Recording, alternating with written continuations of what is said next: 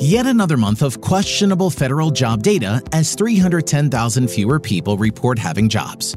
By Ryan McMaken, an audio Mises Wire narrated by Millian Quinteros. The Bureau of Labor Statistics BLS released new jobs data on Friday.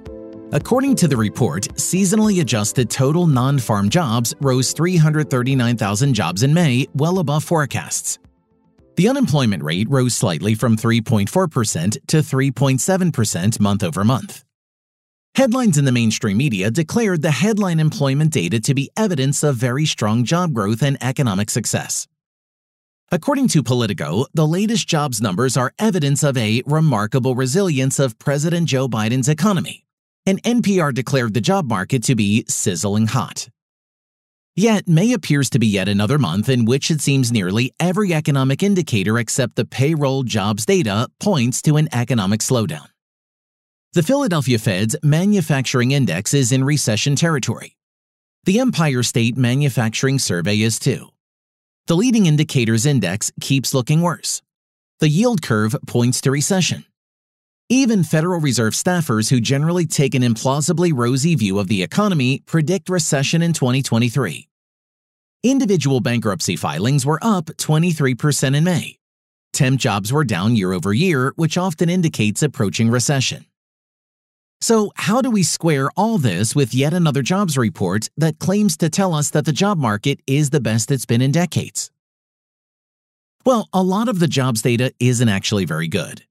The headlines have focused on the so called Establishment Survey, which is a survey of employers and shows only the number of positions, not the number of employed persons. The Household Survey, on the other hand, surveys people. The Household Survey over the past two years has not shown nearly as much job growth as the Establishment Survey.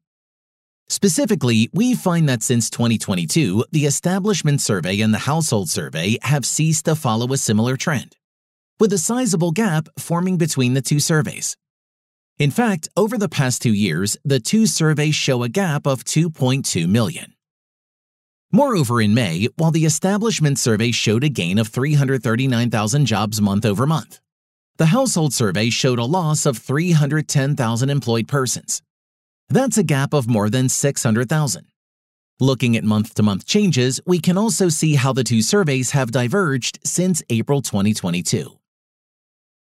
Part of this growing gap may be due to the fact that the number of responses to the establishment survey has dropped off in recent years, suggesting that the survey is waning in its reliability as an indicator of the overall economy.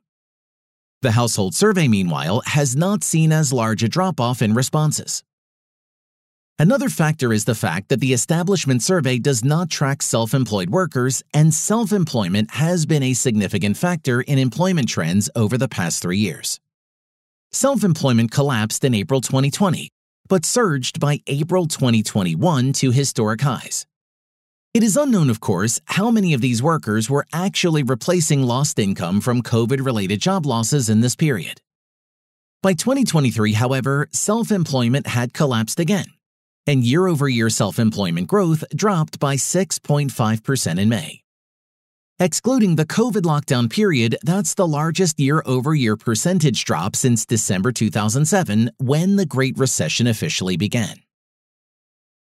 We might also note that overall, the total number of payroll jobs, as shown in the establishment survey, is now up by 3.7 million jobs since the previous peak in March 2020 peak.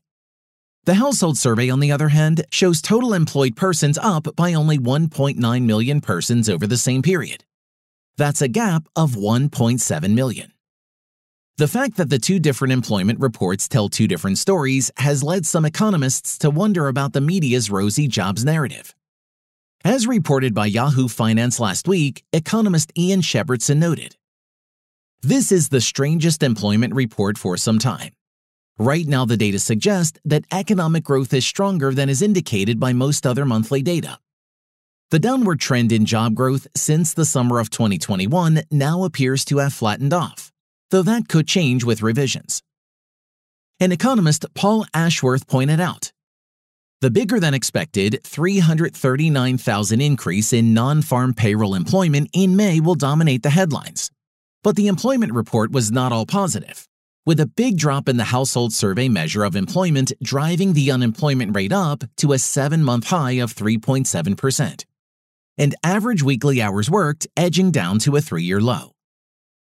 We might also note that the year over year gain in average hourly earnings in May, according to the household survey, fell to a 25 month low.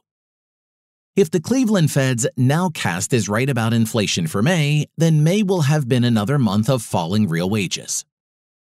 Part of the confusion and contradictory date no doubt arises from the fact that jobs are not at all homogeneous, and employment trends can differ greatly across different industries and regions. This is the natural outcome of fact that monetary inflation is not at all neutral as it enters the economy, as the Austrian school has long pointed out. The current trend of rapidly decelerating monetary growth will have sizably different effects across the economy. The establishment survey is especially inept at capturing these trends in real time. For more content like this, visit Mises.org.